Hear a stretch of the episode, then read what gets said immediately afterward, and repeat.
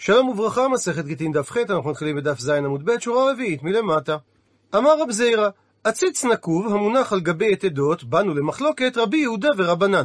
הוא מדגיש רש"י שמדובר על עציץ של עץ נקוב, שהרי אם היה מדובר בעציץ חרס, מתקיימת יניקה של הצמח גם ללא נקב. והעציץ מונח על גבי יתדות באופן כזה שישנה שכבת אוויר שמפסקת בין הקרקע לבין העציץ. כאשר לשיטת חכמים שאמרו שעפר חולה בא בספינה לארץ חייב במעשר ובשביעית, כשם שאין המים מהווים חציצה בין העפר שבספינה לבין קרקעית הנהר, באופן דומה גם האוויר לא מהווה חציצה, והעציץ נחשב כמונח על גבי הקרקע. ולרבי יהודה שאמר, שאם הספינה לא גוששת, לא נוגעת פיזית בקרקע של הנהר, אז מה שצמח בספינה פטור ממעשר ושביעית, באותו אופן גם העציץ שמונח על גבי יתדות לא מתחייב במעשר מדאורייתא, כי האוויר מהווה חציצה עד שהוא יהיה מונח על גבי הקרקע. מגיב על כך אמר רבא, דילמה לא היא. אולי ההשוואה אינה נכונה, כי ייתכן לומר שעד כאן לא קמה רבי יהודה האטם. שם בברייתא, לעניין עפר חולה בה בספינה, שהמים מהווים הפסק, אלא דווקא בספינה הפכנו דף העשויה לברוח. כלומר, מפני שהיא מהלכת כל שעה, היא לא נחשבת כמחוברת לקרקע. אבל אולי עציץ שאינו עשוי לברוח, יאמר רבי יהודה שהוא לא נחשב כמנותק מהקרקע. אינמי, או גם ניתן לומר את הדברים לצד השני. עד כאן לא כאמרי רבנן האטם. מה שחכמים אמרו לגבי עפר חולה בה בספינה שהוא נחשב כמחובר, אולי זה אלא בספינה דלא מפסיק אווירה. שבין העפר בספינה לעפר הנהר אין הפסק של אוויר, וזה נחשב כמחובר מפני דמיה שהמים נחשבים כאר אסמיכתא דמיה. כאדמה סמיכה שמחברת בין הספינה לקרקע הנהר. אבל במקרה של העציץ שמונח על גבי יתדות, דמפסיק אווירה, שהאוויר מהווה הפסק בין הקרקע לבין העציץ, אולי במקרה כזה יאמרו חכמים שזה לא נחשב כמחובר. וחוזרת עכשיו הגמרא לשאלה שהביאה הגמרא בעמוד הקודם, שברייתא אחת אמרה שהמביא גט בספינה כמביא בארץ ישראל, וברייתא שנייה אמרה שהמביא גט בספינה כמביא בחוצה לארץ. והביאה על כך הגמרא שתי תשובות, תשובת רבי ירמיה, שהברייתא שאמרה כמביא בארץ ישראל, זו דעת חכמים שעפר חולה בא בספינה לארץ, נחשב כמחובר לארץ, ולכן הוא חייב במעשר ובשביעית, והברייתא שאמרה שהמביא גט בספינה כמביא בחוצה לארץ, זו דעת רבי יהודה במקרה שאין הספינה גוששת, נוגעת פיזית, בקרקעית הנהר.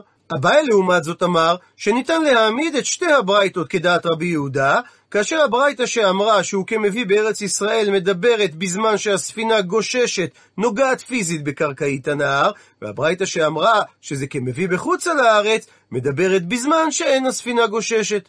הן לדעת רבי ירמיה והן לדעת אביי, מדובר על נהרות בארץ ישראל. ומביאה הגמרא תשובה שלישית לסתירה בין הברייתות. רב נחמן בר יצחק אמר שבנהרות בארץ ישראל דכולי עלמא לא פליגי. אין מחלוקת בין רבי יהודה וחכמים שמי שכותב את הגט על גבי ספינה בנהר בארץ ישראל נחשב ככותב את הגט בארץ ישראל. אפילו אם אין הספינה גוששת בקרקעית הנהר. כי הטעם שאומרים בפניי נחתה ובפניי נחתם בגט שמגיע מחוץ לארץ לא קשור ליניקה מן הקרקע כמעשר וכשביעית. ולכן זה לא משנה אם הגט נכתב בספינה על גבי הנהר, או נכתב על גבי היבשה, בשני המקרים הוא נחשב בארץ ישראל. אלא כי פליגי בים הגדול. המחלוקת בברייתות היא אכן מחלוקת בין שיטת חכמים לשיטת רבי יהודה, שלפי חכמים שפת הים הוא גבול ארץ ישראל, והים עצמו לא נחשב כחלק מארץ ישראל, מה שאין כן לשיטת רבי יהודה, גם הים עצמו בחלקים מסוימים נחשב כארץ ישראל לכל דבר. דתניא, שכך שנינו בתוספתא, איזהו ארץ ואיזהו חוצה לארץ. כל ששופע ויורד מטורי אמנון ולפנים זה נחשב ארץ ישראל, וכל ששופע מטורי אמנון ולחוץ זה נחשב חוצה לארץ. שכתוב בגבול הצפוני, זה יהיה לכם גבול צפון, מן הים הגדול תיטעו לכם הור ההר. ובתרגום ירושלמי מתרגם הור ההר טורי אמנון, שזו הפינה הצפונית-מערבית בגבול ארץ ישראל. לפי זה מסיק רש"י שהור ההר תקוע בים, וההר הוא הגבול הצפוני לארץ ישראל, וסתם ערים משופעים הם, ויש שהשיפוע רחב כמהלך יום או יומיים, ושואל התנא, מהיכן גבול הארץ? האם ממרגלות ההר או מראשו?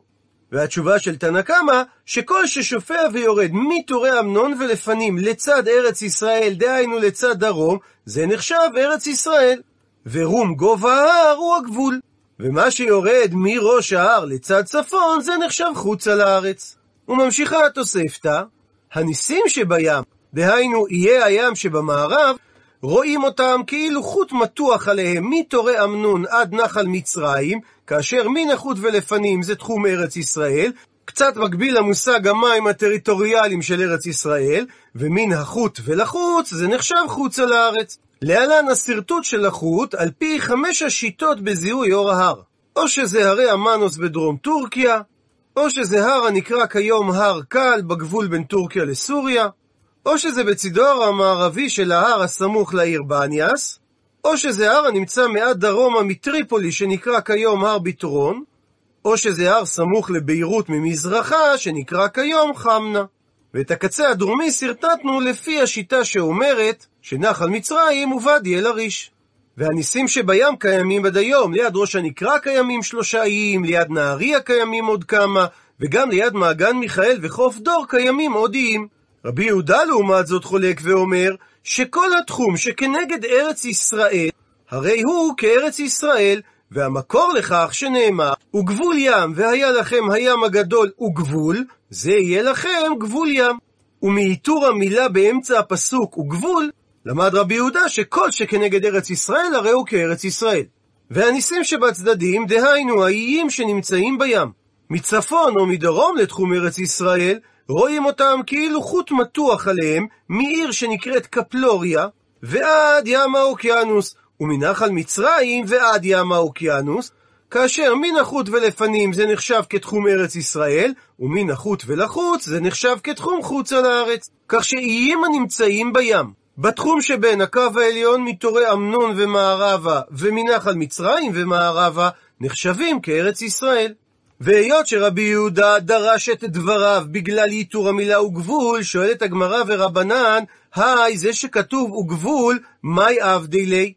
מה הם עושים עם המילה הזו? מה הם דורשים ממנה? עונה הגמרא, מבעילי, הם צריכים את ייתור המילה וגבול כדי לדרוש לניסים, לאיים שבים, שגם הם בתחום ארץ ישראל. ושואלת הגמרא ורבי יהודה, מדוע הוא לא דורש כחכמים? עונה הגמרא, מפני שלדעתו ניסין לא צריך אקרא. פשוט שאם הם בתחום ארץ ישראל, אז הם כארץ ישראל. הוא מביא תוספות את שאלתו של רבנו פטר, שזה כינוי לשם העברי אבא, וכנראה שזה לא השם פטר, שזה שם נוצרי. מדובר על רבי פטר בן יוסף, שהיה מבעלי התוספות בצרפת, תלמיד רבנו תם ואחיו הרשב"ם. הוא נהרג בצעירותו על קידוש השם בשנת ד' זלפים, תתק"ו, במסע הצלב השני. על מותו מסופר בספר הזכירה מאת רבי אפרים בן יעקב מבונה, וכך הוא כותב, גם בקרטגן נהרגו נפשות אין מספר, והרב הגדול רבי פטר, תלמיד רבנו שמואל ורבנה יעקב מרמרו, נהרג בלבותו לקבר פרנס אחד. אוי לו לדור שאיבד מרגלית טובה כזו, אוי ללב הזוכר הרגתו, בואו אחי ורעי וסיבתו לרבכם, ובהמשך מובאת שם קינה מיוחדת עליו. וכך שאל רבנו פטר לרבנו תם, בזמן הזה לכאורה היה להתחייב לשיטת רבי יהודה במעשר היכן שאנחנו יושבים, שהרי אנו במערבה של ארץ ישראל, וענה לו על כך רבנו תם, שלא נפסקה הלכה כרבי יהודה. ציטוט מהמשנה, רבי מאיר אומר, עכו כארץ ישראל וכולי.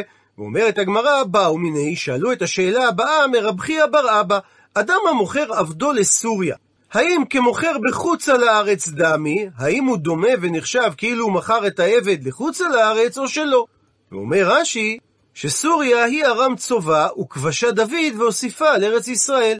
ולפי המסורת המקומית בעיר חלב, שנמצאת בתחום ארם צובה סוריה של היום, תחילתה של הקהילה היהודית בעיר הוא בכיבוש ארם בידי יואב בן צרויה, שר צבאו של המלך דוד.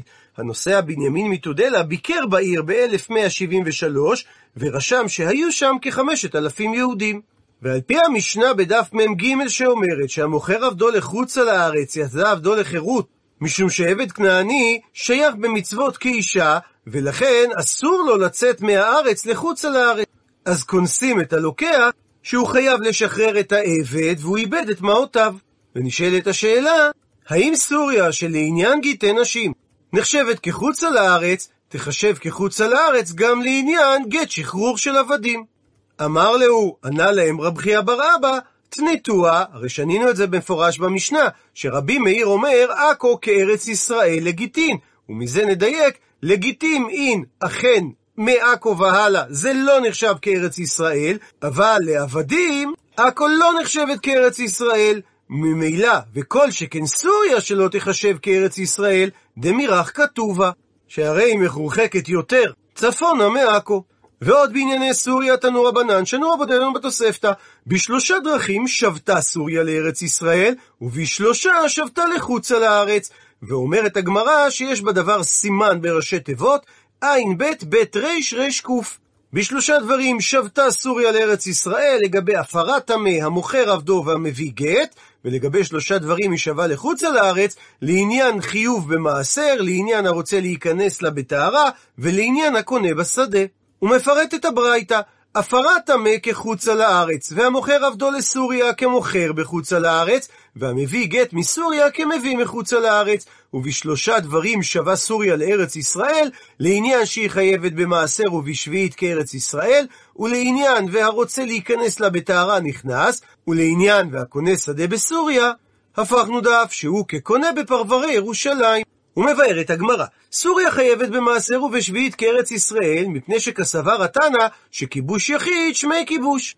ונחלקו רש"י ותוספות מה ההגדרה של כיבוש יחיד. לפי רש"י, הכיבוש של דוד את סוריה נחשב כיבוש יחיד, מפני שלא היו כל ישראל ביחד, כדרך שהיו בכיבוש יהושע, שאז היו כולם ביחד, וכבשו לצורך כל ישראל קודם החלוקה.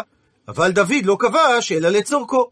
ותוספות שנתפס בעמוד הקודם, מביא את דברי הספרי, שזה נחשב כיבוש יחיד, לפי שלא הייתה עדיין כל ארץ ישראל כבושה.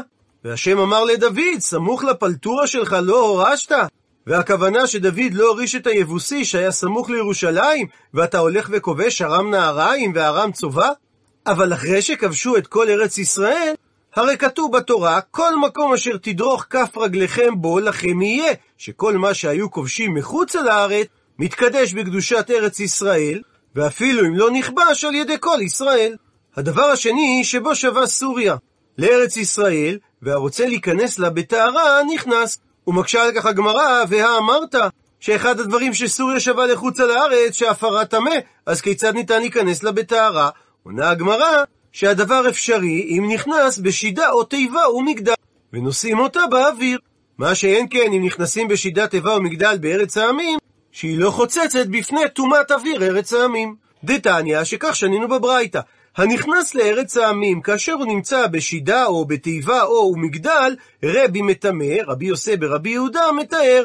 אומרת הגמרא, ואפילו רבי לא כמטמא, אלא כאשר האדם נכנס באופן כזה בארץ העמים, מפני דגזרו גם על גושה וגם ועל אווירה.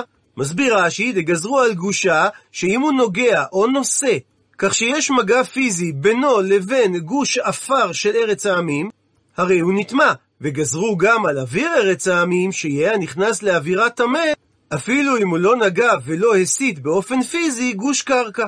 אבל סוריה שונה מארץ העמים, שעל גושה גזרו, אבל על אווירה לא גזרו. ולכן מי שנכנס לסוריה ולא נגע ולא הסית באופן פיזי גוש קרקע, הוא לא נטמע בטומאת ארץ העמים. והדבר השלישי שבו שווה סוריה לארץ ישראל, והקונה שדה בסוריה כקונה בפרברי ירושלים. ושואלת הגמרא, למה היא הלכתה? לאיזה דין רלוונטית ההשוואה לפרברי ירושלים? עונה על כך, אמר רב ששת, שזה בא לומר שכותבים עליו אונו, דהיינו שטר מכירה, ואפילו בשבת. מקשה הגמרא, בשבת סל כדעתך? יעלה על דעתך לומר שאם הוא קונה את השדה בסוריה מהעובד כוכבים, ורוצה העובד כוכבים ללך לדרכו, כך שהוא לא יהיה שם ביום אחר מלבד ביום השבת, שנתיר מלאכת כתיבה שהיא אב מלאכה, זה אסור בשבת מדאורייתא. מתרצת הגמרא שרב ששת התכוון, כמו דאמר רבא, במסכת שבת לגבי חולה שאין בו סכנה, שאומר לעובד כוכבים ועושה. החנמי, כך גם התכוון רב ששת, שהוא אומר בשבת לעובד כוכבים לכתוב את השטר, ועושה העובד כוכבים את מה שהוא אומר לו, ואף על גב דאמירה לעובד כוכבים, השבות, דהיינו איסור דרבנן. משום יישוב ארץ ישראל, שהוא מגרש את עובדי הכוכבים ממנה ומיישב בה את ישראל, לא גזו רבנן. ואגב שהזכרנו שאחת הדרכים שבה שבתה סוריה לארץ העמים זה שהמוכר עבדו לסוריה הרי הוא כמוכר את עבדו לחוצה לארץ, מביאה הגמרא תנו רבנן שנו רבותינו בברייתא. עבד שהביא גיתו ממדינת הים והוא צריך לומר בפניי נכתב כאישה המביאה גיתה, על פי המשנה בדף ט' שאומרת אחד גיטי נשים ואחד שחרורי עבדים, שדיניהם שווים זה לזה לעניין מוליך ומביא. וכתוב בו בגט את הנוסח הבא, עצמך ונכסיי קנויים לך. אז הדין שאת עצמו הוא קנה, והוא הופך להיות בן חורין, כי הרי נאמנו על שחרורו לומר בפניי נכתב, ואין צריך עדים לקיימו. אבל את הנכסים המוזכרים בשטר הוא לא קנה, שהרי לצורך כך הוא צריך עדים שיקיימו את השער, כי שער קיום שטרות. אומרת הגמרא, היא בעיה להו, נשאלה להם השאלה הבאה. במקרה שכתוב בשטר את הנוסח, כל נכסיי קנויים לך, מהו הדין במקרה הזה? הוא מבאר רש"י את צדדי הספק, האם אנחנו אומרים שעצמך ונכסיי זה שני דיבורים נפרדים, אבל כאשר כתוב כל נכסיי, כיוון שהעבד והנכסים כלולים בדיבור אחד, אז כשם שהוא נאמן לגבי עצמו, הוא גם נאמן לגבי הנכסים, מפני דלא פלגינן דיבורה, שלא מחלקים את הדיבור, או אולי, למרות הנוסח המשותף, פלגינן, מחלקים את הדיבור למרכיבים השונים. עונה על כך אמר אביי, מתוך שקנה עצמו, קנה נכסים. או במילים אחרות, לא פלגינן דיבורה. אמר לי, מקשה על כך רבה, בישלמה נוח לי להבין שאת עצמו ליקני. מידי דהווה הגט אישה. שהעבד נאמן לקנות את עצמו, בדיוק כמו שאישה נאמנת להביא את גיתה ולומר בפניי נכתב. אלא שואל רבא, לגבי הנכסים, הדין צריך להיות שלא ליקני, מידי דהווה הקיום שטרו דעלמא. שהעבד לא יקנה את הנכסים, שהרי לגבי קיום שטרות סטנדרטי צריך שני עדים כשרים. כך שבעצם רבא אומר פלגינן דיבורה. ובעקבות קושייתו של רבא, הדר חזר בו ואמר אביי, מתוך שלא קנה נכסים, לא קנה עצמו. אבל שוב מקשה על כך, אמר לו רבא, בישלמה נוח לי להבין שאמרת שנכסים לא ליקנה. מידי דהווה הקיום שטרו דעלמא. שאת הנכסים הוא לא קונה בעדותו, שהרי זה כמו כל קיום שטרות שצריך שני עדים כשרים, אלא את עצמו כן ליקנה, מידי דהווה הגט אישה. שכמו שאישה נאמנת להביא את גיתה ולומר בפניי נכתב, כך גם העבד. אלא אמר רבא, אחד זה ואחד זה, בין אם כתוב בשטר את הנוסח עצמך ונכסיי, בין אם כתוב בשטר את הנוסח כל נכסיי, הדין שהעבד את עצמו קנה, אבל את הנכסים הוא לא קנה, מפני שרבא סובר פלגינן דיבורה. עד לכאן דף ח', למעוניינים בהרחבה, הזכרנו את הביטוי ספינה גוששת. דהיינו מגששת בקרקע במקום שאין המים עמוקים. וזו הזדמנות להזכיר את פריטה, שהייתה אוניית מעפילים בארגון התנועה הרוויזיוניסטית במסגרת עליית אף על פי של תנועת בית"ר. היא יצאה לדרך בסוף חודש יוני 1939 מנמל סט ליד מרסה בצרפת, כשעל סיפונה כ-400 מעפילים. משם היא עברה ב-12 ביוני 1939 מנמל קונסטנצה שבים השחור, כשעל סיפונה 857 בית"רים מגרמניה, אוסטריה, פולין ומרומניה שנחלצו מאירופה. מסעה של הספינה פריטה תוכנן להימשך כשבוע, אבל נמשך כ-42 יום. לאחר תלאות רבות, כמעט ללא מזון ומים, הגיעה הספינה לחופי תל אביב ב-22 באוגוסט 1939. הספינה, נושאת דגל כחול לבן, שטה במלוא כוח המנוע לחוף תל אביב, ועלתה בכוונה על סרטון מול מלון ריץ', אזור מלון דן תל אביב של ימינו. המעפילים הורדו לחוף בליל ה-22 באוגוסט 1939, כשבוע ימים לפני פרוץ מלחמת העולם השנייה, ונעצרו על ידי הבריטים. עשרה ימים לאחר מכן, הם קיבלו סרטיפיקטים ושוחררו.